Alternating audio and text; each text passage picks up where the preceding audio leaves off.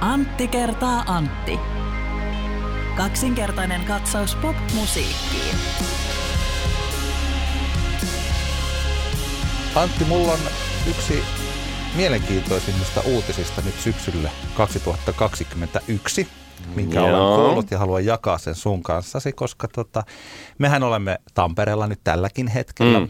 Tunnemme paljon turkulaisia hienoja ihmisiä siellä järjestetään. Kyllä. Siellä tehdään paljon upeata musiikkia ja Kyllä.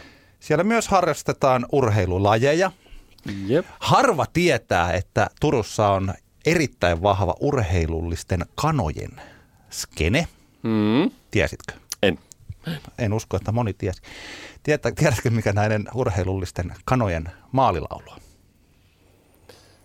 En tiedä. Munajata. Munajata, Antti. No niin, jos, jos mulla olisi viulu, niin nyt soisi viulu. Joo, Kiitos. Oh, oh. Munajata. Joo, Mun mielestä tämä on... Kun mä keksin tämmöisen niin. joo, kun mä keksin tämän vitsin, mä ajattelin, että, että, että nämä on nyt pohjat, mutta samaan aikaan mä ajattelin, että tämä on nyt hyvä. joo. munajata, joskus, munajata sulle. joskus on vaikeaa niin määritellä, että missä se raja menee. Mm.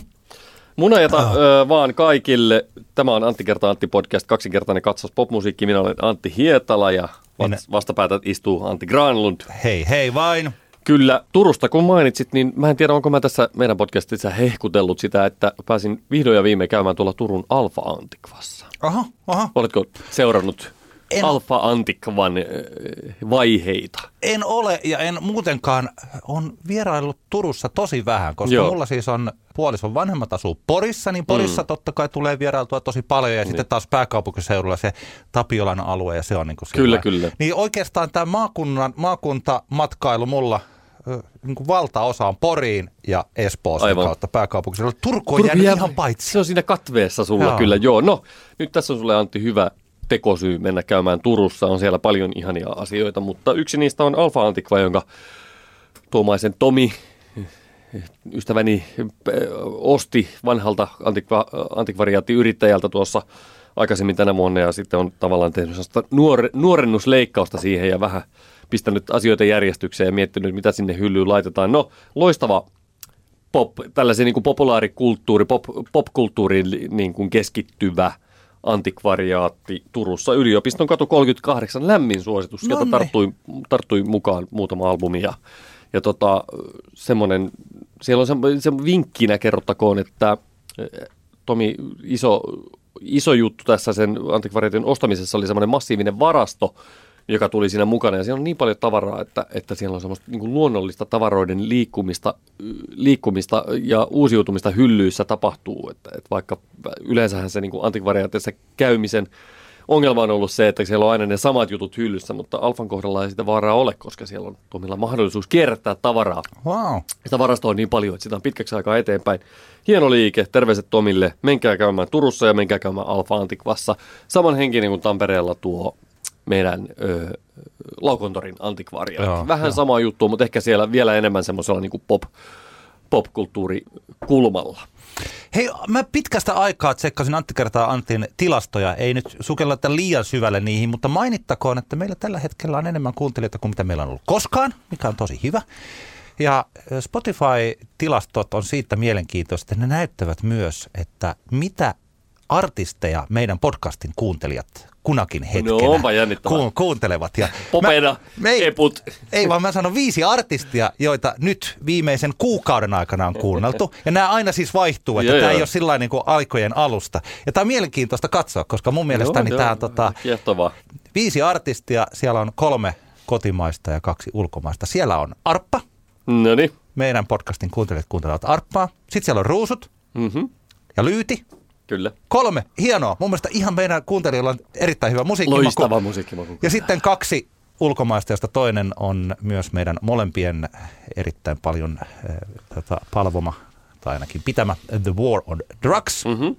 Ja lisäksi Lana Del Rey. Nonni. Ne on nyt tällä hetkellä. Täällä oli, mua vähän harmittaa, että tota, sen ta- tai en tiedä mikä vaan harmittaa, mutta sinne ihan just kun mä joskus katoin, itse asiassa ehkä viikko sitten, niin täällä oli myös jeboja. Nyt näyttää Joo. siltä, että lyyti on tullut jebojahin tilalle. Kyllä, mutta kyllä. Tämä on mielenkiintoista. Ja meidän kuuntelijamme, valtaosa meidän kuuntelijoista osuu mielestäni jopa hieman yllättäen, niin ikäluokka on 23-27-vuotiaat, eli mitä kuuntelevat tota, Nuoriso. Tästä tulee vähän paineita. Nuorisopodcast. Kyllä, paineita, jos nuoriso kuuntelee. Tällä tilastolla- yrittää olla hip ja cool. Pitää olla yrittämättä selittää tota, nuorisotermejä virheellisesti Joo. jatkossa. Joo, ei, ei kyllä, kyllä. Me kohta TikTokkiin vaan lähdetään tanssimaan ja kaikkea sellaista. Näinpä. Hei, me tällä kertaa Antti kertaa Antti podcastissa me puhutaan suomalaisen valtavirta musiikin käytänkö minä nyt sanaa kuolema? ei se ole kuolemassa. Valtavirta mm. ei kuole koskaan, mutta suomalainen valtavirta musiikki ei ole yhtä hyvissä lihaksissa kuin se oli vaikka kuusi vuotta sitten. Viisi, Niin, ainakin jossain käymistilassa ehkä tällä Joo. hetkellä. Olisiko se oikea termi, koska kyllähän niin valtavirta musaa tulee aina olemaan, mutta että se tietenkin muuttaa muotoonsa ja, ja se niin kuin, Niin, että mitä sille tapahtui? Nyt niin. sanotaan, että tämä vuosikymmen näyttää nyt, se viime vuosikymmenen keinot eivät ehkä tällä vuosikymmenellä enää toimikaan. Puhutaan Niin. tästä tuossa myöhemmin. Sitten me puhutaan äh, toista kertaa drum and bassin uudesta tulemisesta, Kyllä. koska Taitaa yksi... olla itse asiassa kolmas kerta. Onko se, onko se kolmas kerta, kun me puhutaan? Ei kun niin saattaa olla kolmas kerta, kun me puhutaan En siitä. puhu siitä kauaa tällä kertaa. Mutta aloitetaan. Mulla on pieni sanottava tästä, joka pari viikkoa sitten käytiin parin päivän mittainen keskustelu eh, jälleen kerran kulttuurikritiikistä. Ja tässä tapauksessa Miki Liukkosen uudesta teoksesta 1035-sivuisesta elämäesipuhe kirjasta. Öö, ilmeisesti tämä keskustelu käytiin Facebookin ja Twitterin puolella. Onko näin? Suurin piirtein. Yleensä Twitterissä taisi Joo. olla niin, että Ylen tässä, onko se jälkiviisaat se Joo. ohjelma, niin siinä myös ö, Okei. o, o, tota keskustelua käytiin. Niin just, no niin, kato, juu. Arvelin, ei, omassa Instagram-fiidissä tämä ei ollut tullut vastaan, mutta vaikka mulla on siellä kirjallisuusihmisiä kuitenkin seuraan, seuraan heitäkin, mutta tota, ei se mitään, anna mennä. Tilanne on siis se, että 17. päivä lokakuuta Helsingin Sanomissa Maaria Ylikangas kirjoitti kritiikin Miki Liukkosen tuoreesta teoksesta Elämä esipuhe. Se on otsikoitu, nyt pitää muistaa aina, että otsikothan eivät aina ole kirjoittajan, aika useasti otsikot ovat siis Niin tuskinpa ne on oikeastaan ikinä. niin, että, että niin kuin näin. Mutta tämä otsikko jo antaa osviittaa siitä tyylistä, millä tämä kirjallisuuskritiikki on kirjoitettu. Se otsikko menee näin.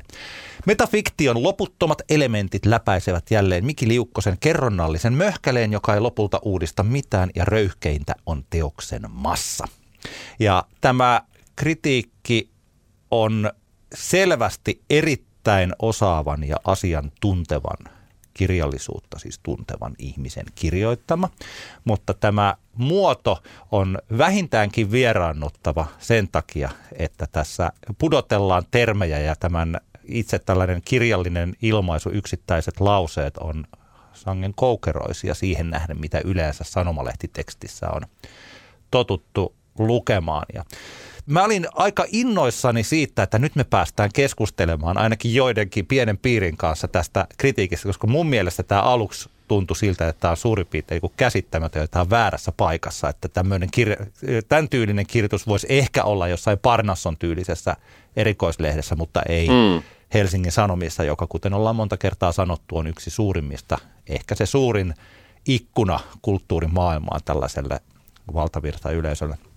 Mutta tämä meni pikkasen pilalle tämä keskustelu, koska sen samaisen päivän iltana 17. lokakuuta, tai milloin se nyt sitten olikaan, niin Miki Liukkonen, eli kirjailija itse, niin kirjoitti sitten pitkähkön, en mä tiedä pitkähkön, kirjoitti Instagramiin tällaisen, tota, jossa hän sitten, totta kai kun yksi kirjallisuuskritiikki hänen teoksestaan on kirjoitettu, niin sitten hän on närkästynyt ja ö, sitaatti muutenkin huolestunut kirjallisuuskritiikin tilasta. Mm. Ja sitten hän kirjoittaa tässä näin, että tota, kritiikki ei ollut lyttävä eikä positiivinen juttu ei ole siinä, vaan siinä, ettei se ollut kritiikki lainkaan. Kukaan ei ymmärtänyt arvostelusta hevon helvettiä, mitä kriitikko oikein yritti, mikä koko homman pointti oli. Kritiikki oli niin typerä, että setti jälkeensä vain joukun oudolla tavalla pettyneitä lukijoita. Näin Mikki Liukkonen kirjoitti hmm. tästä kritiikistä.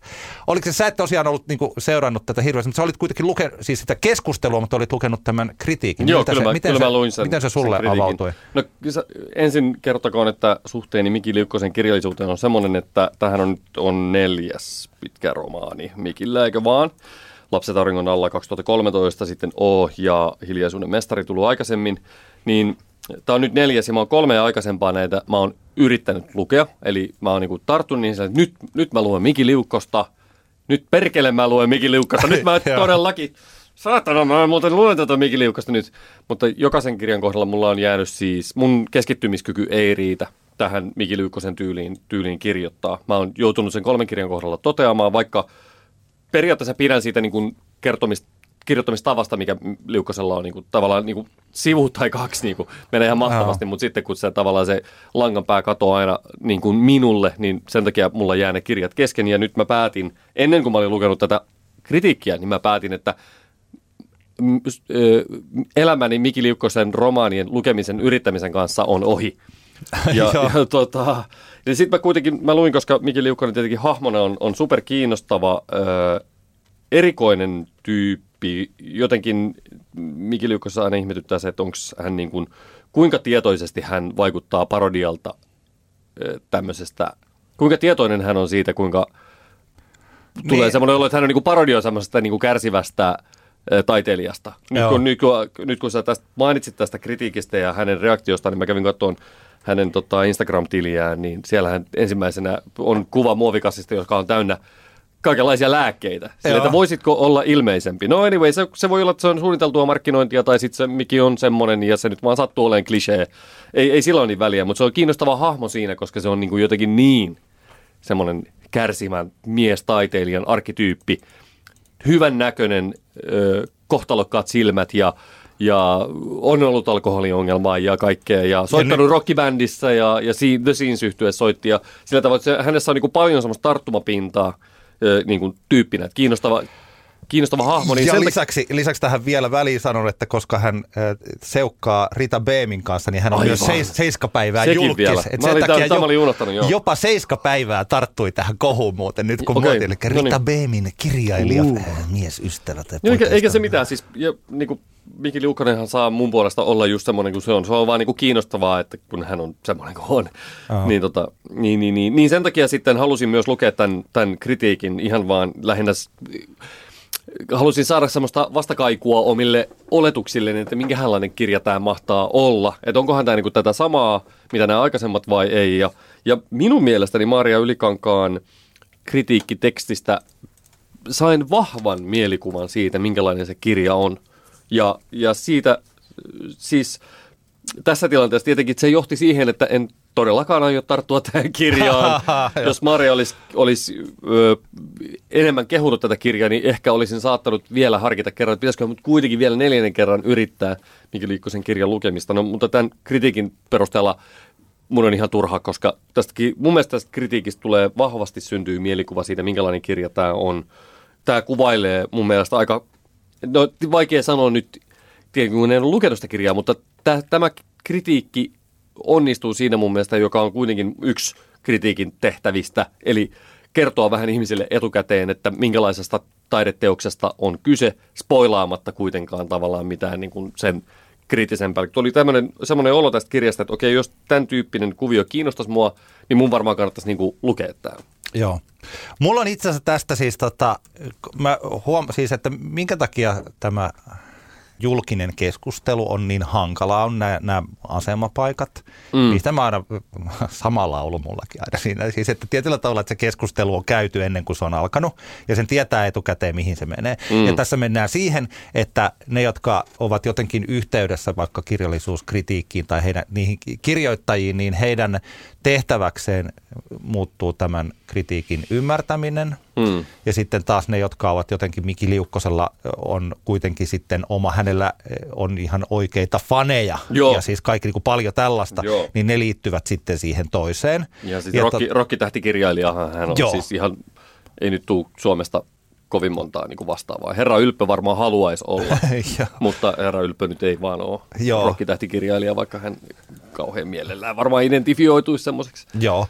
Ja, ja sitten tässä äkkiä niin kuin mentiinkin sitten siihen suurin piirtein tähän Tuukka Temonen kautta pyhimys kautta siihen, että mitenkä kirjailija voi osallistua tällaiseen keskusteluun, koska yleensä se perussääntöhän on aina se, että jos kirjailija kommentoi kritiikkiä, niin hän on jo hävinnyt keskustelu ja sitten voidaan Joo. niin kuin, haukkoa häntä siitä ja mennä eteenpäin. Ja se mun mielestä siis yhtä paljon kuin mä aina niin kuin mä tykkään siitä, mun mielestä on hienoa, että mun mielestä useimpien artistien pitäisi ottaa osaa siihen heidän teoksiaan kos- koskevaan keskusteluun, koska niin kuin muuten, siis kritiikki on hirveän useasti täysin näkymätöntä ja tämä tällä kertaa niin ei ollut sitä. Ja jos Mm. kukaan ei keskustele siitä ja tässä vaan luetaan, niin minkäänlaista, niin kuin, minkäänlaista sitä dialogia ei synny ja sitä taiteesta ei myöskään muodostu semmoista, että siitä voisi oikeasti keskustella.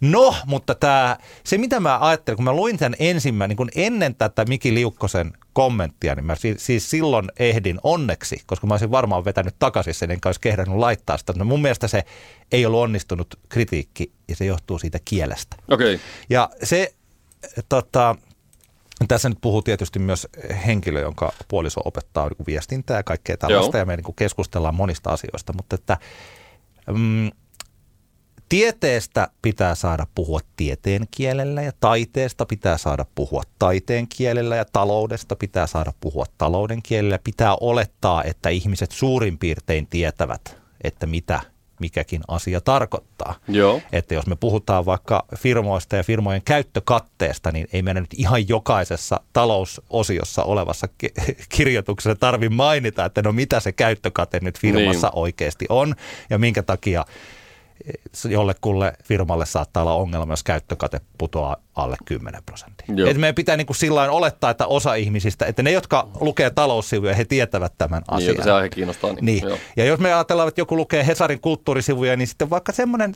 postmoderni, niin ei meidän nyt tarvi postmodernia selittää. Tai ei meidän tarvi selittää, mitä tarkoittaa se, että jos romaani on fetisistisen paksu, niin se on ihan ilmiselvää. Niin. Ja siis tällaiset asiat on ihan ok.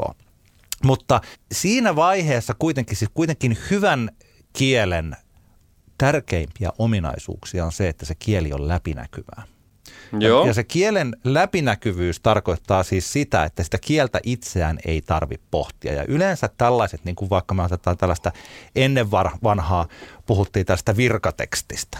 Lakitekstit tai virkatekstit Joo. tai sellaisia, mitä jot- jossain tuolla virastoissa tehdään ja sitten kun niitä luetaan, niin niissä siitä tekstistä tietyllä tavalla jopa tarkoituksellisesti tehdään läpinäkymätöntä, jotta sitä on hankala lukea. Että jos jotakin tekstiä on hankala lukea, mm. niin se yleensä, varsinkin siis tiedonvälityksessä, niin kuin sanomalehti, nyt puhutaan sanomalehtitekstistä eikä taiteellisesta tekstistä. Jos on vaikea lukea, niin se on huonoa tekstiä. Joo. Ja tässä kirjoituksessa, tässä tota Maria Ylikankaan, kun hän heittelee tällaisia niin kuin vaikka eh, Dostojevskilaista eksistentialismia tai hysteeristä realismia ja pitkiä sen tyylisiä lauseita, jotka, jotka että tota, että tämä pitää oikeastaan niin kuin, Mä olen siis opiskellut yliopistossa suomen kirjallisuutta. Niin. Ja, ja munkin piti oikeastaan niin kuin mietiskellä joitain näitä sanoja. Mun mielestä taas, jos vähän samalla tavalla, että jos tuosta Miki Liukkosen Insta-fiidistä tulee sellainen olo, että onko tämä parodia kärsivästä taiteilijasta. Niin. niin mulle tuli tästä tekstistä, tämän tekstin muodosta sellainen olo, että onko tämä parodia siitä, minkälainen on yliopistokriitikko. Okei. Tämä argumentti saattaa olla, että tämä on jo niin kuin, käytetty ja käyty läpi tässä niin kuin, tätä kritiikkiä ja Mikin reaktio koskevassa keskustelussa, mutta siis mulla tuli vahvasti tästä kritiikistä semmoinen fiilis, että tavallaan tämä kriitikko tavallaan vastaa tähän Mikin, Mikin tavallaan ilmaisutapaan tällaisella semikryptisellä, eli tämä on niin kuin ihan varmaan tarkoituksella näin hankala tämä, koska mä, onko, lukenut näitä Liukosen romaaneja? Mä olen jättänyt Oon kesken kyllä. Niin, siis sanotaanko nyt näin, joku voi varmaan olla toista mieltä, mutta jos nyt ajat, sillä, sillä yleissivistyksellä, kirjallisuuteen liittyvällä yleissivistyksellä, Miki Liukkosen kirjat eivät ole helpoiten luettavia kirjoja maailmassa. Joo. Ne vaatii pitkäjänteisyyttä, keskittymistä ja viehtymystä monimutkaisiin rakenteisiin ja, ja, si, ja täytyy niin kuin tykätä siitä, että jutut, jot, asiat loppuu kesken ja alkaa uudelleen ja, ja se muoto on niin hankala. niin mun mielestä tämä on aika synkassa tämä kritiikin tekstin muoto sen, mitä mä tiedän Miki Liukkosen niin kuin kirjoista. Sen takia mun mielestä tämä, oli tämä on ihan hauska juttu, että tämä kritiikki on tämmöinen. Mä ymmärrän täysin tuon sun pointin. Ja, ja totta kai, jos olisi tarkoitus tavallaan houkutella ihmisiä tämän teoksen niin kuin pariin, niin sitähän tämä ei todellakaan tee tämä teksti. Niin, Mutta siinä... en mä tiedä, onko se sitten, onko se niin kuin Toi tavallaan, tiedätkö, mielestä... koska jos mä ajattelen nyt semmoista, Mikeli Ukkonen on suosittu kirjailija ja sillä on paljon lukijoita ja sillä on paljon faneja, mutta eihän se todellakaan ole sen naapurin Pertin pihvi mm.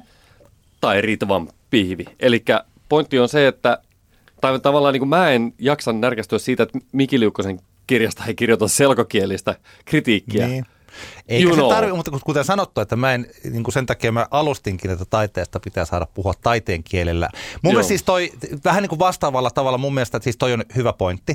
Ja toi on sillä että sit ollaan mielipitee, sit se on mielipidekysymys, että onko se hyvä asia, että se mutta jos, jos mä ajattelen niin kuin, niin kuin taidekritiikkiä, niin sittenhän me, niin se tulee tulisihan niistä aika hauska, että James Bondista kirjoitetaan sitten sellainen James Bond-tyylilajinen kritiikki.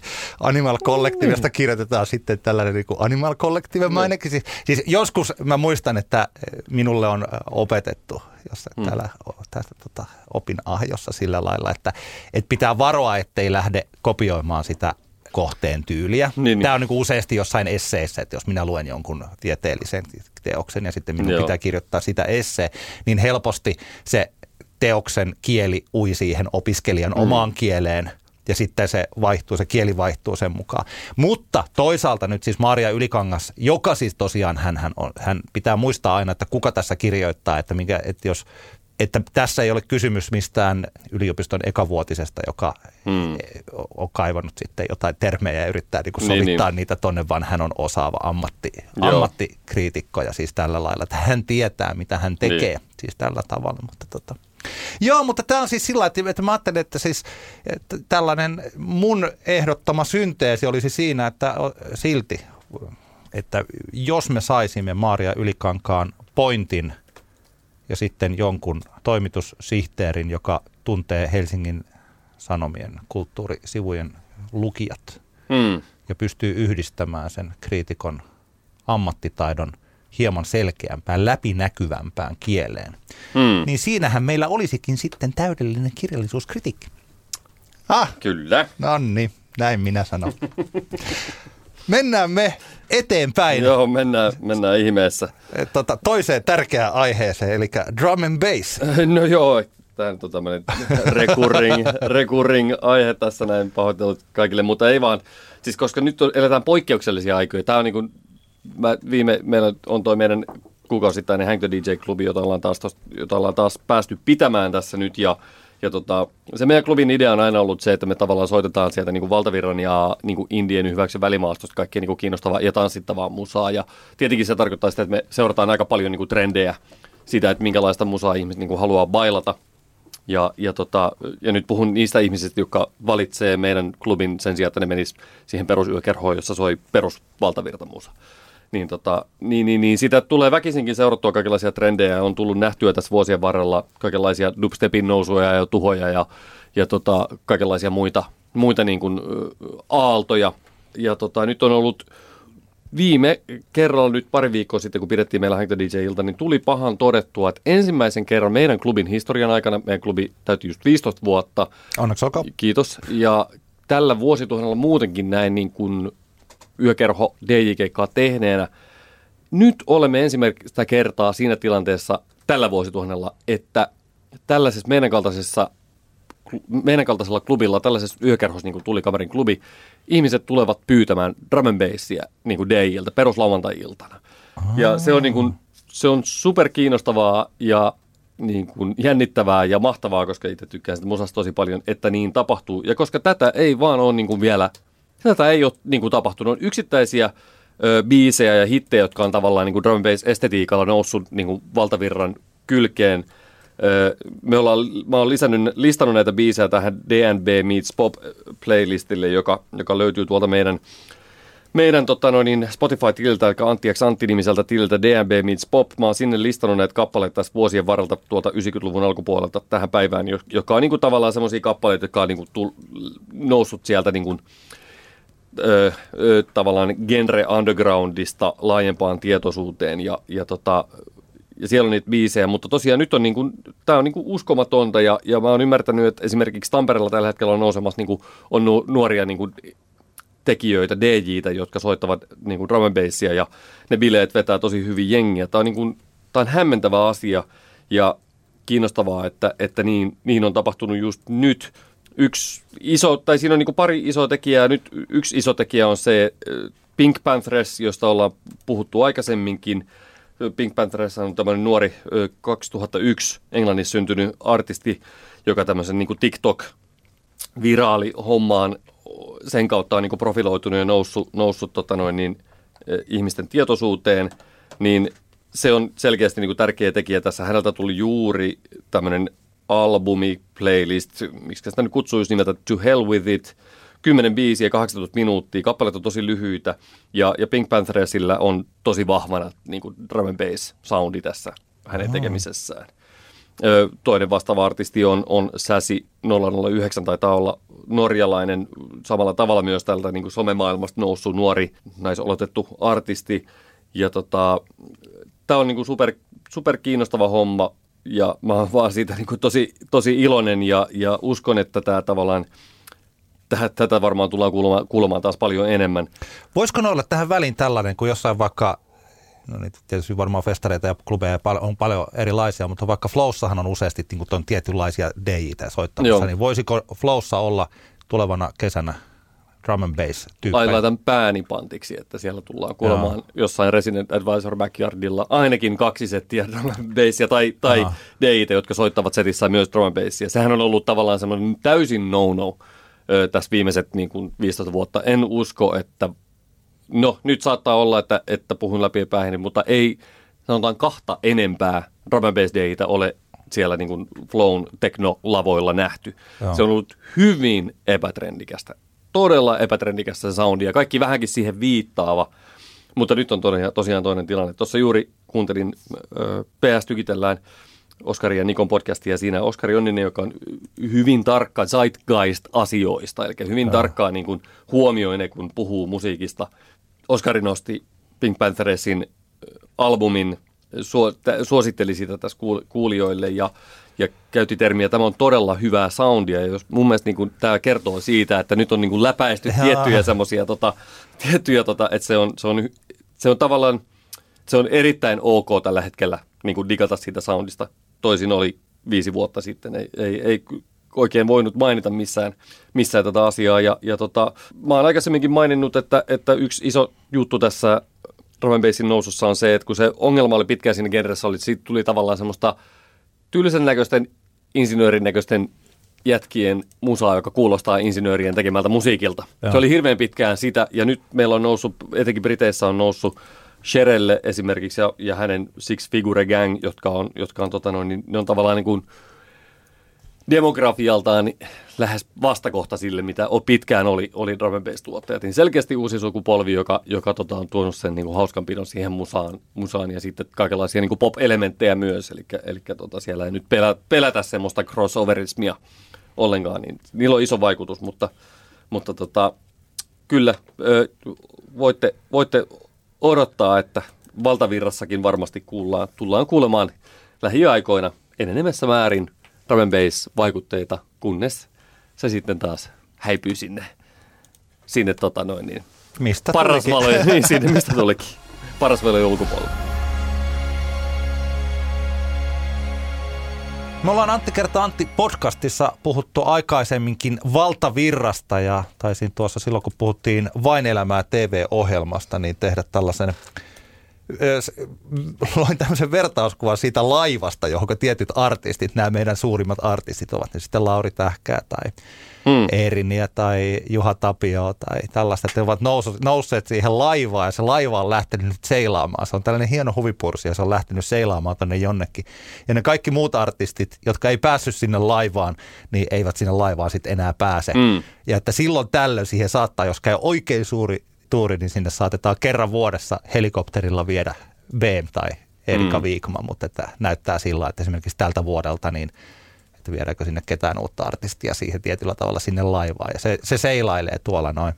Mm. Tämä tuli tämä mun metaforani mieleen, kun kuuntelin nyt viime viikolla julkaistua Mikko Koivusipilän ja Jussi Mäntysaaren, jotka ovat siis nelosen musiikkipäälliköitä. Koivusipilä nykyään enemmän TV-puolella ja sitten tota, Mäntysaari enemmän radion puolella, totta kai myös niin kuin tapahtumapuolella, siis tekevät montaa asiaa molemmat. Heidän All Areas podcastinsa oli otsikoitu Koko kansan hitit ovat katoava luonnonvara. Ja tästä tuli mieleen juuri tämä suomalaisen valtavirta musiikin, eli tämän pop-rock-iskelmän hyvin tällaisen vain elämää vaikutteisen musiikin tila nyt vuonna 2021. Koskapa tällaisena lyhyenä kertauksena viime vuosikymmenen alussa, milloin se ensimmäinen vain elämää tuotantokausi olikaan, se on ollut ehkä vuonna 2000. En muista.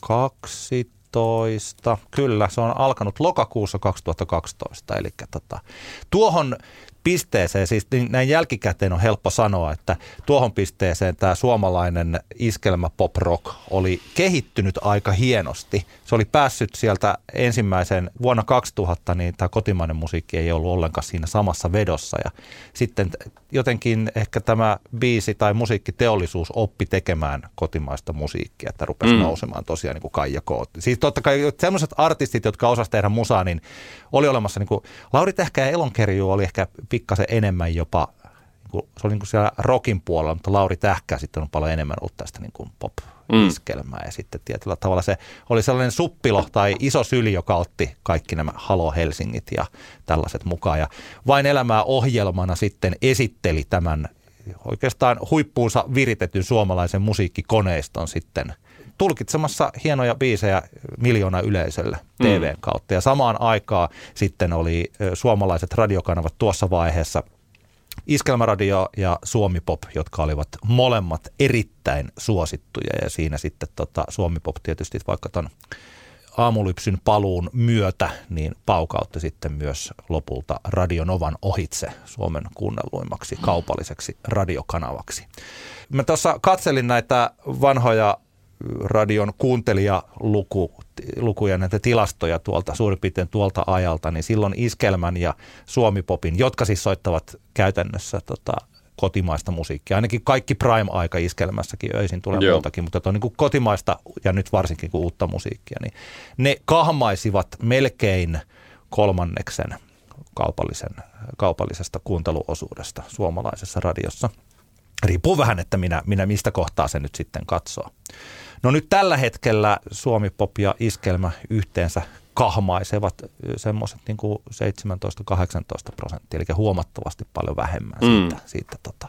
No, mutta tota, mä itse asiassa menin jo vähän asian edelle. Se, mistä Mäntysaari ja Koivusipilä tässä puhuvat näistä koko kansan hiteistä, mun mielestä heidän podcastinsa yksi aina tällaisia niin herkullisimpia aiheita on ollut se, kun he ovat puhuneet näistä niin sanotuista kaching-biiseistä, mm.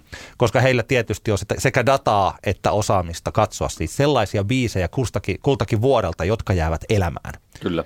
Ja mun mielestä heillä on tosi hienosti ollut myös rima erittäin korkealla siellä, että he eivät ota tällaisiksi Access All Areas podcastin catching biiseksi, ei oteta ihan mitä tahansa, vaan todellakin pitää olla sellainen biisi, että he olettavat, että kymmenen vuoden päästä Joo. se vielä muistetaan, että Kyllä. miten se menee, miten siinä lauletaan. Joku mä ajattelen vaikka Eerinin vanhanainen hunningolla, niin se on niin kuin mm. hyvin sen tyylinen biisi.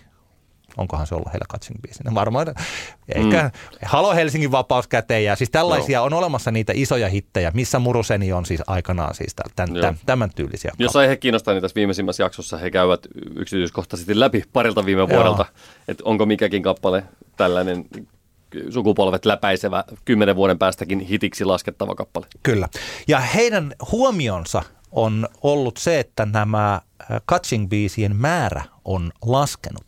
Ja ei oikeastaan vaan laskenut hieman, vaan voisi, mä en ole ihan varma, että käyttivätkö he itse tätä romahtamista, mutta että jos tältä vuodelta heidän piti miettiä, että niin, että onko näitä, mitä, mitäs näitä biisejä nyt ylipäänsä onkaan, että jos he ovat oikein armollisia, niin sieltä löytyy noin seitsemän eikä välttämättä ihan niitäkään. Ja kymmenen vuoden takaa, ja siinä oli myös ulkomaisia biisejä, mutta mm. kymmenen vuoden takaa saattaa olla, että niitä biisejä on ollut vaikka 14, eli mm. tota, kaksinkertainen määrä tietysti pikkasen helpompi on aina katsoa jälkikäteen niistä, niin kuin, että no mit, mitkä tuolta biiseistä tuli kuin sitten tästä kyseisestä hetkestä.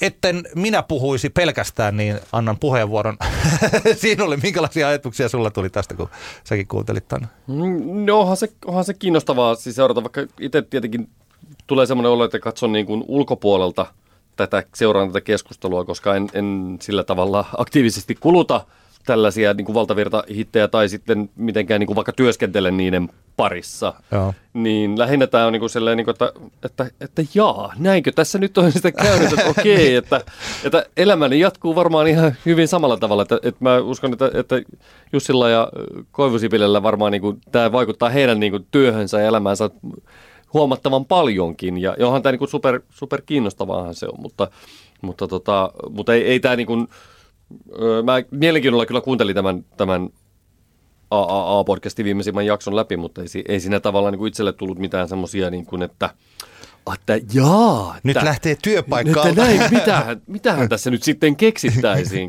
koska tota, ja, ja sitten sanotaanko just näin, että, että kun i, i, mulle siis, mä aikaisemminkin sanonut, että mullehan toi koko niin kuin, vain elämää, niin kuin esimerkiksi kulttuuri on näyttäytynyt lähinnä semmoisena, niin kuin, siinä on paljon semmoisia niin kuin koomisuuden tasoja. Joo niin, niin sitten, sitten jotenkin se, että, että se, että kuinka niin kuin toi koneisto puksauttelee niitä kultamunia, kuinka monta niitä vuodessa niin kuin puksahtaa ulos, niin se, se ei ole sillä tavalla niin kuin, mä, mun, mä pystyn elämään ihan hyvin ilman, että jos Joo. niitä tulee niin kuin jonakin vuonna kuusi sen, sen sijaan, niitä tulee 15, niin mutta joo, onhan se, onhan se kiinnostava, jos ajatellaan nyt vaikka, että, tai siis, että kuka sen määrittelee, minkä takia vaikkapa JVGn liike on lääke, miksei siitä tullut niin kuin tosi iso hitti, vaikka mun mielestä se on niinku, musta se oli niinku ihan siisti biisi. Aa. Mutta just se, että siisti biisi, missä niinku monet muutkin JVGn biisit, mutta se, että just mä oon monesti niinku miettinyt sitä, että vitsi kun ei niinku yhtään välillä saa kiinni siitä, että miksi joku kappale, tai just niin kuin Beemistä puhuttiin aikaisemmin, että kun mä kuuntelin sen Beemin debyyttialbumin läpi, niin ei se mun mielestä siinä kohtaa, kun ei ollut, hei rakas, ei ollut siinä kohtaa itselle silleen, niin kuin, mä en Joo. siinä kohtaa niin kuin, ihan ollut hahmottanut, kuinka iso hitti se oli niin ei se mun mielestä niin kuin erottunut siitä albumista niin kuin erityisen paljon. Niin sen takia nämä on niin kuin kiinnostavaa. Vähän niin kuin katsoisi jotain, niin kuin, jotain tiedätkö, tiedemiehiä tutkimassa jotain mole, no. molekyylejä, joista ei ymmärrä yhtään mitään. Mutta se on ihan sama, että sä, ta, sä taas osaat haistella vaikka drum and bassin. niin siellä, mutta siis tämähän on ihan siis totta, totta kai sä niin kuin, operoit vähän eri, eri suunnassa. Kyllä. Se yksi tässä ehkä niin kuin, Jussi ja Mikon tarkoituskaan ei ollut nyt juuri tässä keskustelussa niin hirveästi ehkä miettiä sitä, että mikä tähän on johtanut tai että mitä, mihin tämä vaikuttaa nyt sitten. Mm. Kyllä siinä muutamalla lauseella otettiin, otettiin siihenkin. Yksi ilmiselvä asia, jota en kiistä, on siis se, minkä he mainitsivat tuossa, eli tämä, että kun media- tai musiikkikenttä tai maailma on pirstaloitunut ja alkaa olla erilaisia kuplia ja sitten niissä kuplissa on sitten omia hittejään ja ne välttämättä ei sieltä kuplasta siirry toiseen. Se, että, niin. että näiden kuplat yhdistäviä hittejä on nykyään vähemmän. Tämä lienee totta, ja tämähän mm. on se, mistä me ollaan puhuttu nyt jo oikeastaan mun mielestä parin vuoden ajan, se, että radiohitit ja Spotify-hitit, niin ne alkaa olla pikkasen niin kuin omansa. Niinpä, niinpä. Että totta kai iso radiohitti voi striimata paljon. Niin. Ja totta kai isosti striimaava biisi voi soida radiossa. Kyllä. Mutta että siellä on olemassa paljon tällaisia, niin kuin esimerkiksi tosiaan toi tota, Jonne Aaronin Ota syli ja suutele mua, minkä mä jossain vaiheessa niin. taisin mainitakin tässä pari-kolme jaksoa sitten, niin se on erittäin paljon soinut radiossa, eli se tota, taitaa tutkimuksissa vetästä hyviä pinnoja, mm. mutta toisaalta että se ei ole sitten tällainen kuin striimi-hitti että niin. se ei niin. vaan lähde siellä striimipuolella oikein, oikein liikkeelle. Ja tämä on niin kuin ilmiselvä asia, tämä on sellainen yksi juttu, josta mä ajattelin, että, että tota, tätä ei käy kiistäminen. Ja tämä kuplaantuminen voi olla niin vahvaa, että ehkä se on nyt sitten syynä siihen, että tällaisia catching biisejä, jotka kaikki tietää, että niitä on mm. sitten vähemmän. Mutta mun mielestä olisi tylsää pelkästään siis niin kuin jäädä tähän. Ja mun niin, mielestä niin. nyt mä ajattelen, että mä olen pääni sisällä pohdiskellut myös näitä muita syitä. Kyllä. Minkä takia vaikka suomalaisten musiikkiohjelmien, eh, siis musiikkiradioiden, jotka soittaa suomalaista musiikkia, vaikka juuri Bauer Median iskelmäradio tai sitten nelosen Suomi Pop, minkä takia se kaupallinen kuunteluosuus siellä on pienentynyt. Ja sitten vaikka enemmän vanhempaa musiikkia soittavien Novan tai tota, joku nostalgian kaupallinen kuunteluosuus on noussut. No niin, yksi ilmiselvä syy ei liity tuotteeseen, vaan liittyy siihen, että yhä että radion pitää taistella niistä nuorista kuuntelijoista, jotka mm. sitten tai taas on hirveästi kaikkea muuta. Joko niin, ei niin. musiikkia ollenkaan, tai sitten Spotify, tai sitten siis tällainen. Ja sitten radion, ne, jotka on tottunut kuuntelemaan radioon, niin hehän vanhenevat vuoden vuodessa. Että totta niin, kai niin. siis, ja, ja sitten kun kuunnellaan vanhempaa musiikkia, niin sitten kuunnella, vaikka jos on yli 55-vuotiaita on hirveä määrä, jotka niin. kuuntelee niin. sitten radioa ja sitten ne kuuntelee niitä klassikobiisejä eikä ne kiinnosta. Siis Kyllä, tällaiset asiat on olemassa. Mutta hei, mä keskeytän. Eikö se, eikö se oikeasti, eikö se ole, sano jos asia ei ole näin, mutta että jos näiden niin kuin, isompien radiokanavien niin kuin kokonaisvaikutus ja kuuntelumäärät laskee, niin eikö se mm. niin kuin, tarkoita sitä, että kun niillä on kuitenkin sehän on ollut, ne on ollut isossa roolissa tietyt radiokanavat siinä, että luodaan niitä semmoisia niin kaikkien tuntemia hittejä. Että jos heidän vaikutusvaltansa kuuntelumäärät pienenee, nuorten sukupolvien niin tavo- tavoittaminen heikkenee, niin sehän tarkoittaa sitä, että niitä, se vaikeutuu, catching biisien syntyminen hankaloituu. Nimenomaan. Niin. Ja tämä on juuri se, että missä kohtaa esimerkiksi minä, joka olen päivätyössäni, en hirveästi pyöritä musiikkiasioita vaan että minä tuotan puhesisältöä. Mm. Se vaikuttaa myös suomalaisen musiikin tulevaisuuteen. Vaikuttaa se, että kuinka hyvää puhesisältöä radiossa tuotetaan, koska esimerkiksi Aamulypsy, mm. joka on yhä Suomen ykkös aamu, kuunteli siis niin kuin kaupallisella puolella, mutta että aamulypsy ei ole mitään niin kuin kuuntelijaluvuissa siihen, mitä se oli joskus 5-6 vuotta sitten. Joo. Jolloin siellä saattoi olla tällaisia kuukausia, jolloin yksittäistä aamulypsyä, siis jaa joo, Anni, Andia ja Perälä kuunteli melkein puoli miljoonaa. Mm. Niillä oli tällaisia yksittäisiä kuukausia, jossa niillä oli siis yli puoli miljoonaa, siis per lähetys. Niinpä. Kuudesta kymmeneen tiistaina puoli miljoonaa suomalaista heidän hallussaan. Ja ne henkilöt, jotka, tota, ja nykyään, kuten sanottu, siellä on yhä paljon, mutta siellä ei ole enää niin noin paljon.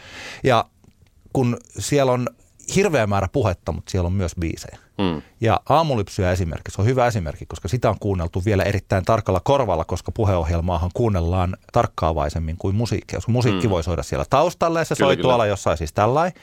Ja, mutta puhetta taas kuunnellaan. Sen, sen takia myös y, y, y, useasti sanotaan, että musiikilla haarukoidaan meidän yleisö, ja puheella sitten saadaan ne pysymään siellä ja saadaan sitoutumaan. Se puheella tuodaan, tuotetaan se identiteetti ja sitten erilaisilla tempauksilla, Joo. missä tota, mitä mekin on, on niin kuin mä omassa työssäni yritän tehdä tosi paljon, että mä niin kuin identiteettibisneksessä omalla tavallaan, niin kuin Radio mm. 957 Tampereella.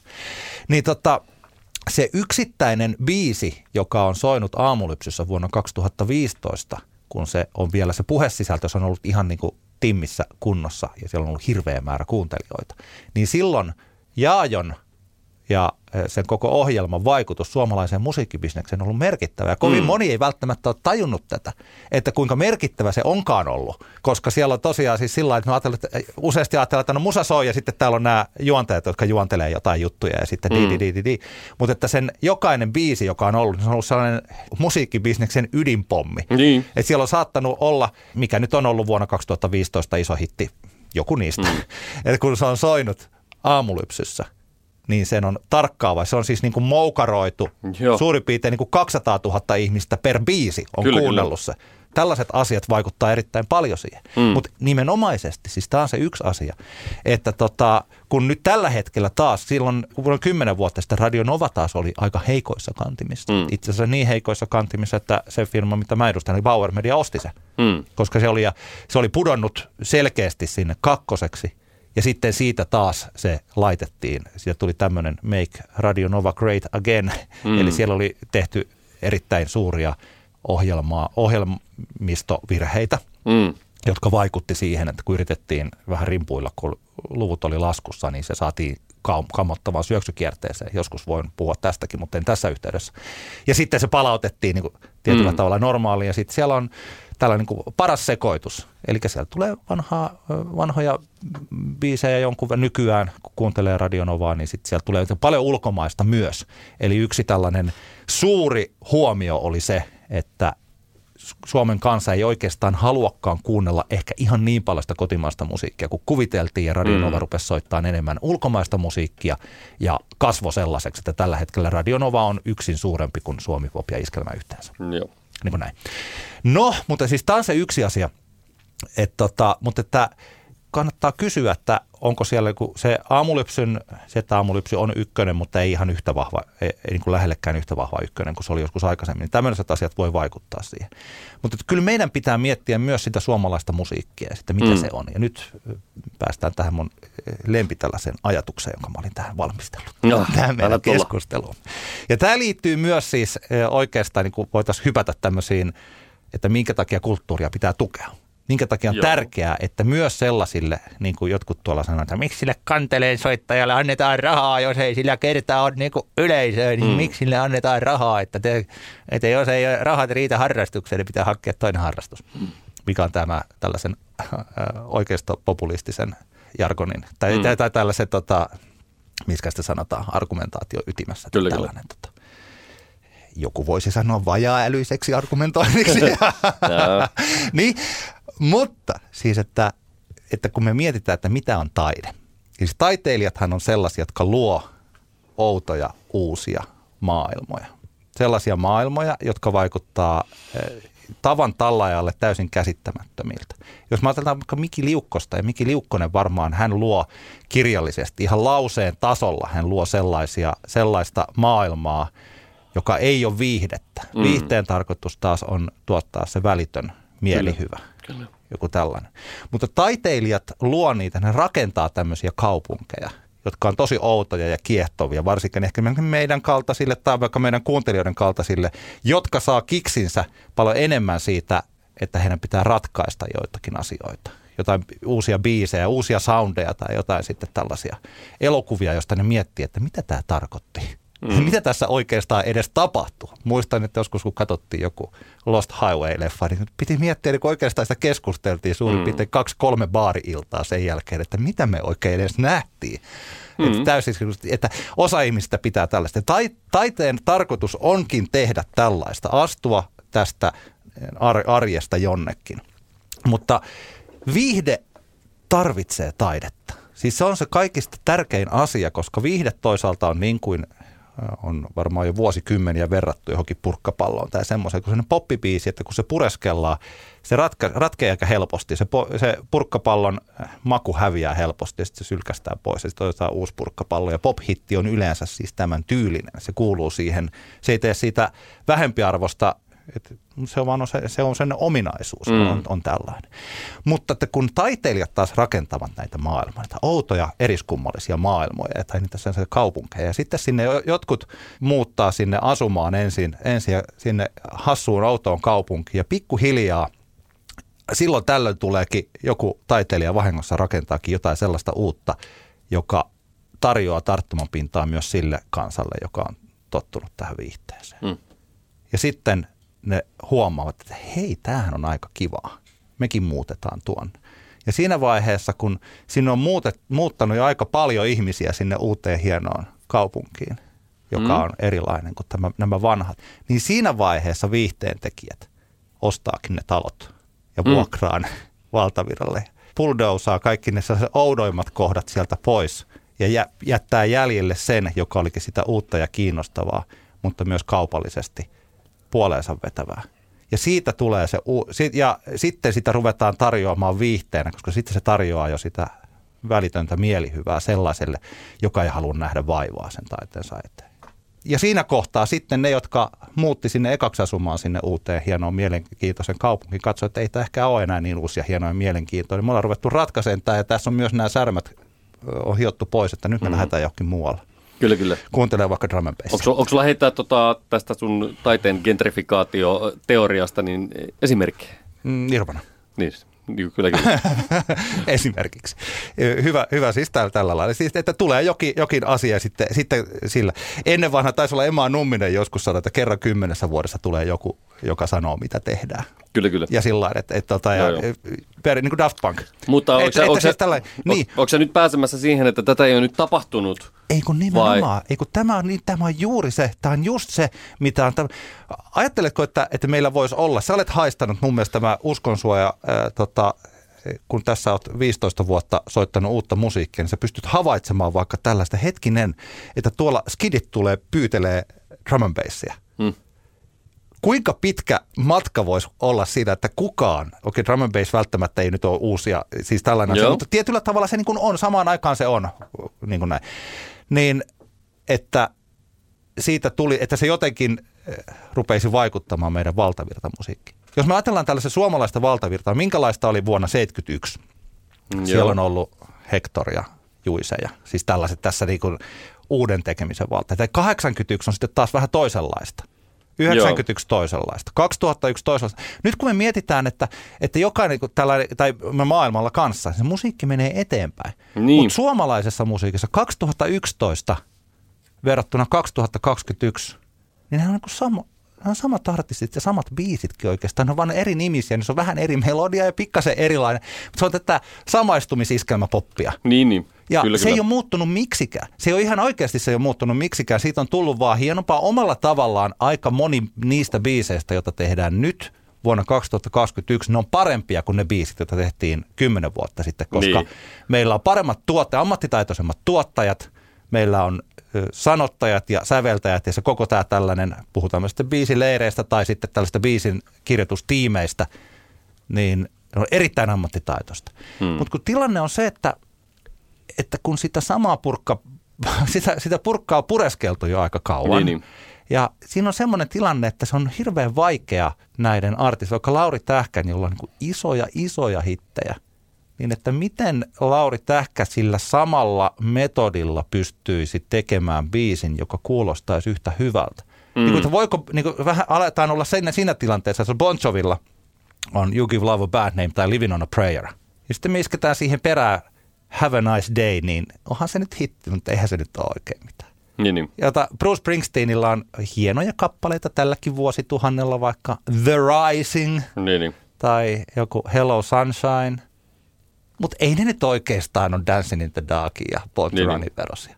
Että ei ne ole siis tietyllä tavalla sitten niin kuin hirveän hankala. Tuntuu, että se, että kun jos palataan siihen, mitä Mikko ja Jussi puhuu Access All Areasissa, että kun ne sanoo, että, että kymmenen vuotta sitten tämä joku hitti, että se ei olisi enää hitti, no se johtuu siitä, että se, se viihde tietyllä tavalla siis tuntuu siltä, että jos mä mietin tätä, kaupu, tätä kaunista kaupunkia, joka oli eh, outo ja eriskummallinen ja sitten siitä pikkuhiljaa siitä tulikin tällainen tavallinen kaupunki, niin sitten ne viihte, viihteen kuluttajat, kun heille tarjotaan vaan sitä samaa viihdettä, niin pikkuhiljaa nekin ajattelevat, että ne mekään nyt enää jakseta kuunnella tätä samaa juttua. Niin, niin.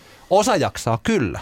Ja nyt se ongelma on siinä, että kun pitäisi uudistua, mutta sitten ne artistit, jotka uudistuu, niin ne putoo pois, niin kuin esimerkiksi Kisu, Niin. joka tekee hieman erilaista ensin Polarislevyllä, niin tajuaa, että ei, tämä ei oikein sillä lailla lähe. Ja sitten tekee Momentum, joka tuntuu tässä mittakaavassa olevan totaalinen kyllä. friikkaus. Niin, Joo. se ei, tota, niin, sitten, niin sitten sille jo niin kuin, tuntuu siltä, että sille ei ole paljonkaan, tai ei oikeastaan niin kuin mitään mahdollisuuksia Kyllä. tulla, tulla tähän. Jotenkin, tullaanko nyt siihen tilanteeseen, että peräänkuulutetaan tässä niin kuin sieltä valtavirran suunnalta sitä, että vähän niin kuin ko- kokeiltaisiin jotain. Kun tulee vaan mieleen siis esimerkiksi se, että vaikkapa The Weeknd, jonka After Hours-albumi on isoimpia niin kuin menestys, niin kuin menestys valtavirtateoksia niin kuin viime vuosilta ja varsinkin tietenkin Blinding Lights-kappale, jo- jonka tavallaan rytmiikka on, on nopea ja, ja vähän, vähän ehkä erityyppinen, mitä, mitä oli totuttu kuulemaan niin kuin valtavirta hiteiltä. Albumilta löytyy muutenkin ihan semmoista kokeilun, kokeilun halusta kamaa ollakseen niin kuin mega valtavirta leka. Niin, niin tota, mitä täs, miten tälle nyt pitäisi tehdä, jos meillä niin kuin rohkaisevia esimerkkejä valta, suomalaisesta valtavirrasta ei ole, että kisu omalla matskullaan tietyllä tapaa uus, uudella matskullaan ajautuu lähemmäs marginaalia ja, ja siihen ei niin kuin tartuta. Mi, mikä, mikä meillä on niin kuin ratkaisu tähän, jos, jos tavallaan mikään seikka ei rohkaise tämän hetken valtavirta-artisteja tekee minkäänlaisia kokeiluita minkään suhteen. Tiedätkö, että onko meillä vaan, niin kuin, voidaanko me vaan niin kuin voivotella vai... No me tarvitaan joku sellainen taiteilija, joka osaa tehdä se. Jos Niin, mä niin. osaisin tehdä tässä, mä ottaisin landolla käteen ja rupean sitten...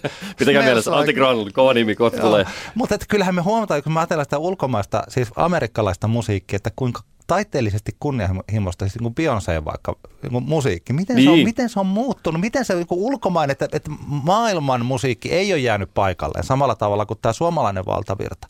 Että siis se, mistä mekin ollaan puhuttu, että jos me otetaan se vuoden 2011 hitit ja vuoden 2021 hitit maailmalta, se on tapahtunut, tuntuu, että on tapahtunut hirveä määrä kaikenlaista, kun taas Mm. täällä meillä on tykitetty aika pitkälti sitä täsmälleen Joo. samaa. Ja tässä vaiheessa, että se on tosi vaikeeta, koska samaan aikaan siis niin kuin me radiobisneksessä ja sitten tuolla TV-viihdeohjelmissa ja siellä, niin kuin siellä tarjotaan kuitenkin sitä, että on mahdollisuus kouluttaa Joo. kuuntelijoita omalla tavallaan, mutta sitten taas se, että se on se hankala.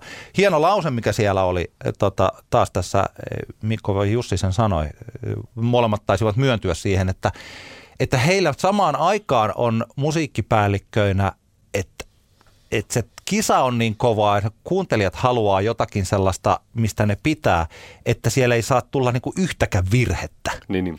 Mutta kun omalla tavallaan, siis tämä on se paradoksi, että omalla tavallaan, että jos he jatkuvat, jatkavat tällä, että sillä ei tule yhtäkään virhettä vaikka tässä kotimaisessa musiikissa, ne jatkavat näiden samojen kappaleiden soittamista ja sitten tuntuu siltä, jos tämä jatkuu näin, enhän mä tiedä. Voihan tässä olla, että kohta ö, ihmiset taas rupeaa kuuntelemaan näitä samoja biisejä ja sitten tämä mun hölinäni tässä niin kuin on aika osoittaa, että tällä ei ole niin kuin mitään niin kuin todellisuuspohjaa. Niin, Niin, niin. se on aina mahdollista. Mutta että et nyt tuntuu siltä, että se pikkuhiljaa se tota, samaistumislyriikoilla kuorutettu pop-rock, pop-rock-iskelmä, niin se sellainen pikkuhiljaa se niin kuin kutistuu ja kutistuu ja kutistuu. Niin, Nämä niin radio, radiokanavat muuttuu, että se alkaa se, mikä oli joukkoviestintää, ei kohta olekaan enää joukkoviestintää, vaan sitten se on Niin. jotain muuta. Ja se muuttuu siis sillä eli että pikkuhiljaa pitäisi jotain tehdä. Niin aivan, joo, joo. Eli loppu tavallaan tavallisena niin johtopäätelmänä se, että se tämä tavallaan niin sanotusti vain elämää tota, kore, Niin. niin se kantoi tosi pitkään, Niin. mutta nyt se ei enää välttämättä tästä eteenpäin. Siltä näyttää, siltä näyttää. eteenpäin kannakaan. Että jotain, Niin. jotain pitäisi keksiä, jotain Joo. uutta. Ja se, Kyllä. mikä tässä on ihan, ihan niin kuin määrit, siis iso juttu on se, että no mihinkä tämä sitten johtaa, että jos me ajatellaan tätä ö, suomalaista ö, tapahtumateollisuutta, mm. joka myös on nojannut tällaisessa ö, nimenomaan näistä kotimaisten, timantin kovat kotimaiset genressä, niin sehän totta kai nojaa näihin, että ihmisten, kun ihmiset menee tuonne keikoille, niin ne haluaa siellä kuulla biisejä, että ne osaa laulaa mukana. Ne Niin. haluaa kuulla nimenomaan näitä catching biisejä. Kyllä, kyllä. Ja ne haluaa kuulla juuri sitä. Ja jos tota, nämä radiokanavat pikkasen pienenee ja siis TV, taas pitää niinku muistaa se, että se on niinku joukkoviestintä, että jos, tolla, että jos mä sanon, että Suomi-pop on pienentynyt ja iskelma on pienentynyt, niin kyllä niinku nuppiluvullisesti Suomi-pop on yhä siinä ihan miljoonan kiinni. Ja iskelma on tuossa niinku puolen miljoonan vähän alapuolella ja Suomi-pop on miljoonan alapuolella, siis näin. Ja, kun, ja se lasku johtuu myös niinku hyvin paljon siitä, että on tullut hirveän paljon lisää radiokanavia. Siis, että, mm. että, ka- ei, ei, pidä aina ajatella, että se lasku johtuu vaan siitä, että siellä radiokanavalla tehtäisiin vääriä päätöksiä, siis niin kuin tällä lailla. Mutta että miten, mihinkä se johtuu, johtaa, jos näitä catching-biisejä, koko kansan biisejä ei tule, niin ei se nyt ensi kesä, kesään välttämättä näy sillä tavalla, tai niin kuin siihen vaikuttaa ehkä muut asiat. Nyt mietitään viiden tai kymmenen vuoden päästä, Mm. että mä taisin sanoa, me silloin joskus saimme kunnian jakaa tämän, tämän India Awardsin tulokaspalkinto. Ja mä siinä meidän puheessa mainitsin, että tulokaspalkinto on yksi tärkeimmistä, koska jos meillä ei ole tulokkaita, niin kohta ollaan vain yksi, koko musabisnes on yksi iso nostalgia-akti. Niin, niin. Ja tässä on nyt valtavirran suhteen niin kun on tosi iso sellainen tilanne, että, tota, että jos Eeriniltä, joka on upea artisti, Lauri Tähkältä, joka on upea artisti, Juha Tapiolta ja kaikki, niin se tulee uusi biisi, niin käytännössä kuitenkin se on niin kuin se vanha biisi. niin. Mutta se on siis tällainen, että, että mihinkä tämä sitten, ja jos samaan aikaan sanotaan, että mitään uutta ei voi kokeilla, koska ei voi tehdä radiossa virheitä, niin voimapyörä pikkuhiljaa hidastuu, käy niin kuin Niin. Meksikon pikajunalle. Tästä päästäisiin toiseen aika tosi pitkään keskusteluun, joka liittyy esimerkiksi lyytiartisti. Nyt mä siirryn vähän niin kuin tuonne Indian Joo. puolelle ja siihen, minkä takia lyyti hahmona, artistina puhuttelee tällä hetkellä selkeästi niin paljon ihmisiä. Se on pitkä keskustelu, voidaan ehkä puhua siitä ensi kerralla. Mulla on siitä niin kuin teoria. Mutta tuli, tuli vaan nyt mieleen, että mä aloin miettiä, että milloin tuolla niin kuin sitten taas tuolla India puolella viimeksi tullut selkeästi semmoinen iso biisi. Nyt puhutaan tyyliin Litkun junakainuuseen tai Maustareitten toi tota, Tei Lottorivini väärin tai, tai Ruusujen glitchit tai Vestan Ota varovasti tai Paperitteen tota, elokuva tai tämmöinen, niin, niin kyllähän siitäkin alkaa olemaan aikaa, että milloin sieltä on tullut viimeksi semmoinen iso juttu. Ruusujen uudet biisit, vaikka niin hienoja kuin ne onkin, niin nehän ei ole selkeästikään isoja biisejä. Ja. Vestan albumille paljon ladattu odotuksia, mekin ollaan siitä paljon puhuttu. Kauhea toivo, toive olisi, että siellä olisi niitä, niitä niin kuin isoja biisejä. Paperitee tulee tekemään musaa jossain kohtaa varmasti toiveena, oletuksena, että siellä tulisi yhtä isoja biisejä kuin kahdella edellisellä albumilla. Litku tekee tällä hetkellä käsittääkseni uutta albumia. Litkun viimeisellä albumilla on, on tavallaan niin kuin isoja biisejä, mutta ei ne kuitenkaan semmoisia niin Juna Kainuuseen mittaluokan kappaleita Ne ei ole sellaisia, että jos ajattelee, jos joku miettii, että miten tällaisen voi määritellä, niin kun heittää sen artistin ja mikä, tulee, mikä biisi tulee just ekana just mieleen, just niin yleensä se on sitten se on joku tollainen. Että, joo. Joo. Mutta tämä on, tämä on jännää, niin kuin, että, että sielläkin puolella tai jos ajatellaan niin näitä nousevia, että vaikka Arppakin, niin eihän sielläkään niin kuin Arpallakaan yhtäkään sellaista yksittäistä kappaletta, joka olisi niin kuin noussut. Siellä ei ole vielä tällaista career defining, äh, niin. defining song, siis sen tyyli, joo. Niinpä, no, kyllä. niinpä. Et se, se on, niin kuin, tämä on kyllä niin kuin superkiinnostavaa nähdä, että, että, tota, että mikä on siellä, ja näkyy tavallaan, että tuleeko sieltäkään niitä isoja biisejä. Ei se ole niin kuin mikään takuu, että Vestan tulevalla Ei. albumilla tulee olemaan semmoisia kappaleita, jotka niin kuin jos miettii, mikä Ota varovasti oli silloin ilmestyessä, se oli kyllä, kyllä se oli semmoinen, että, että sen niin kuin kaikki kohdeyleisön niin kuin edustajat noteerasi ja tiesi. Osa tykkäsi, osa ei, mutta kaikki sen niin kuin että tämmöinen biisi tuli. Ja se oli niin iso, että jopa niin radiokanavien piti Joo. ottaa se vastaan, vaikka ei, ollut, ei, kyllä, ei olisi ehkä ollut sillä pakko. Niin tota, se oli iso, tai iso, en mä tiedä, mutta se oli niin kuin Suomi pop, niin, niin. popilla isossa soit, niin kuin, no, so, soitossa kyllä. siellä. Ei kyllä, mutta tämä on niin kuin mielenkiintoista. Toki niin kuin tähän, jos ajattelee tähän indipuoleen, niin nyt voidaan vielä pistää koronan ja tämän paussin piikkiin niin monta asiaa sillain, että ehkä, mutta että tuossa, jos mä ajattelen sitä, sitä valtavirta musa, niin se on kestänyt jo kymmenen vuotta niin, niin, oikeastaan. Niin, siis sillä että se on kestänyt niin kauan, että sitä ei voida pelkästään tällä koronalla sivuuttaa. Ei, ei, ei. Että se, ilman muuta se varmaan siihen vaikuttaa. Kyllä. Ja nyt tähän kevääseen hän tuli tosi paljon isoja, isoiksi biiseiksi tarkoitettuja biisejä monilta, ja kyllähän ne saattaa jäädä jollakin tavalla elämään niin, niin. sinne. Mutta, että. mutta että ehkä tässä joku tämmöinen johtopäätös voidaan tehdä, että sekä sekä tuolla niin kuin India-puolella että valtaviran puolella jonkunlainen murroshetki on nyt tässä käymässä just sen suhteen, että, että, että, että varmaan semmoista odottelua tässä nyt, että mikä, kuka tekee sen seuraavan niin kuin ison kappaleen. Niin, ja että, mikä, jo, että minkälaista se on, että niiden niin. muutosten ei välttämättä tarvi aina olla niin isoja, että, että silloin kun ne on ollut tällaisia, että kun Lauri Tähkän toi Mä en pelkää tuli, mm. niin se oli mielenkiintoinen. Siis se on sellainen niin kuin soundillinen hyppäsy siinä niin kuin Lauri Tähkän genressä, että siinä oli vähän sellaista Avicii menoa mm. ja siis tällaisia, niin kuin, tota, no joo, että jos joku miettii, että catching biisejä ei tule, niin se sirpaloituminen on ilman muuta selvä, selvä asia. Mutta se yksi asia on se, että ihmiset on, että se tuote, vaikka se olisi muodollisesti yhtä hyvä, tai mm. kokooma, niin että se ei voi olla niin hyvä, koska se muoto on ehkä kulutettu loppuun. Ja nyt pitää koko suomalaisen musabisneksen miettiä ehkä, että mitä tässä oikeasti tehdään. Samaan aikaan, äh, niin kuin me tiedetään, tämä liittyy nyt osin, no, tuon tämmöisen aamulypsyn suhteen mainitsin, niin tota, osin tässä, että radio on kuitenkin vielä joukkoviestintää, koska siellä, silloin kun puhutaan mm. miljoona yleisöistä, niin silloin se on joukkoviestintää ihan toisella tavalla. Niin, niin se tämänhetkinen tapa monilla radiokanavilla, missä siellä on sellaisia juonteja, joiden fokus ilmiselvästi on ensisijaisesti televisiossa ja toissijaisesti somessa ja vasta kolmanneksi siellä radiossa ja se, että niiden radiokanavien kuunteluosuudet on tosi pieniä, mm. niin siinä ei kuin hirvittävän paljon tarvi laskea niin kuin plus yksi, että mistä se johtuu. Että jos sitten taas vaikka Yle X, jossa on selkeästi tällaisia niin kuin loistavia juontajia. Yle X menee tällä hetkellä tosi hyvin, että mm. uusien hittien tekijän, jos Yle X vaan haluaisi, jos he voisivat soittaa vähän tiukemmalla rotaatiolla biisejä, että he haluaisivat tehdä hittejä, niin Yle Xllä tällä hetkellä on tosi hyvin kuuntelijoita. Okay. Vikin ja Köpin aamu on tällä hetkellä ihan niin kuin huikeassa vedossa yeah. kuuntelijalukun mielessä. Ja siellä on siis sillä että se on tota, suhteessa radio, siihen sen niin kuin kunkin kanavan kuunteluun voi laskea tällaisia lukuja, että paljon aamua kuunnellaan verrattuna sitten koko kanavan kuunteluun, niin Viki ja Köpi taitaa tällä hetkellä olla aamulypsyn edellä jopa, eli että heidän ohjelmaansa on tietyllä tavalla tärkeämpi Yleäkselle kuin aamulypsy Joo. on Suomi-popille. Ja että Yleäksellä on siis, siellä on pitkät kuunteluajat, siellä on, yli, no melkein 600 000 kuuntelijaa, ja tota, Yleäksellä olisi mahdollisuus myös tehdä tällaisia niin kuin hittejä tällä het- tämänhetkisellä kuuntelusysteemillä. Mutta tämäkin menee jo vähän se niin kuin ehkä, ehkä niin kuin Kyllä. tämä ala, alajaosto tästä. Mutta tällaisia ajatuksia nyt marraskuussa 2021 ja Kyllä. katsotaan. Tähän voidaan palata vaikka vuoden päästä, katsotaan, Joo, että missä, onko- missä mennään. Menikö tämä vain ohi?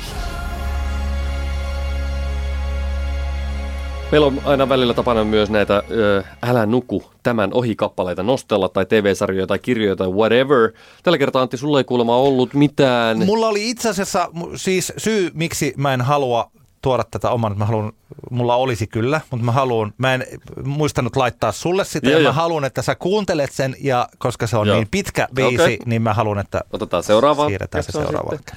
Kyllä, no mulla on kaksi kappaletta nyt sitten sinunkin puolesta. Ensimmäinen on T. Stewartin, eli yhdysvaltalaisen Travis Stewartin, joka paremminkin Machine Drum nimellä tunnetaan. Hänen uudella aliaksella tosiaan tällä T. Stewartilla tekemä kappale Buena, joka on erittäin hieno ö, tämmöinen äh, baleaarinen, hidas, kolmijakoinen disco-kappale. Kannattaa tsekata, jos Machine Drumin musa ö, uppoaa kiinnostava uusi elektroninen kama, niin tämä biisi tosi hyvä. Lyhykäisesti se siinä, koska tietenkin nyt tässä käytän mahdollisimman paljon aikaa siihen hekuttamiseen, että kuinka käsittämättömiä asioita The War on Drugsin tuoreella I Don't Live Here Anymore-albumilla on. Onko sä Antti ehtinyt kuuntelemaan vielä sitä kyseistä albumia? Mä, mä olen laittanut sen taustalle soimaan, mutta en vielä sillä että koska nuo biisithän on useasti, kun se on sellaista isoa maalailua, niin sitten pitää se vähän sen pitää niin kuin keskittyä, että pääsee, ne rupeaa ne nyanssit sieltä nousemaan. Niin en sillä ajatuksen kanssa. Joo, no tosi vahvaa kamaa ja, ja monta, monta semmoista biisiä, jotka, jotka siellä nousu. Siellä on hauskaa esimerkiksi tämä tota, nelosbiisi I Don't Wanna Wait, joka oikeasti kuulostaa siltä, miltä Brian Adams varmaan niin kuin, tavallaan niin kuin, aina olisi halunnut kuulostaa. Siis aivan crazyä jotenkin semmoista niin kuin, 80-luvun lopun, 90-luvun alun hard rock-vaikutteita siellä kuuluu kanssa, joka itseäni miellyttää, koska, koska tota, se oli sitä musaa, mitä mä elämässäni niin kuin ekana aloin diggailemaan, niin mua ei häir- häiritse semmoiset mieleyhtyvät laisinkaan. Aerosmithin äh, haamu leijuu Aa. yllä.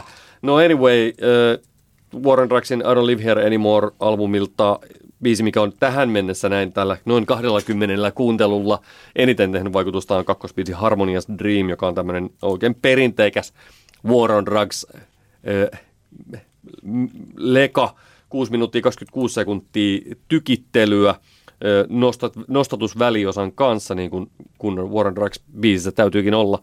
Se saisi olla tässä vielä hirveän paljon pidempikin, mutta ymmärrän, että se on tässä vähän lyhennetty. Bändihän tulee siis alkuvuodesta, mikä sitten keikan päivämäärää tulee Helsinki Nordicseen jäähalliin. Se on tota, 22. päivä maaliskuuta liput on hankittu kyllä, ja oletan, että sillä keikalla esimerkiksi tämä Harmonious Dream väliosa voi hyvinkin venyäkin 10 minuuttiseksi, mikä ei haittaa ollenkaan. Viimeksi kun näin bändin livenä Tukholman tota, Lubenin Annexetissa, niin siellä esimerkiksi Under Pressure-kappaleen nostatusväliosa, kyllä se varmaan sen 10 minuuttia kesti, ja se ei haitannut laisinkaan.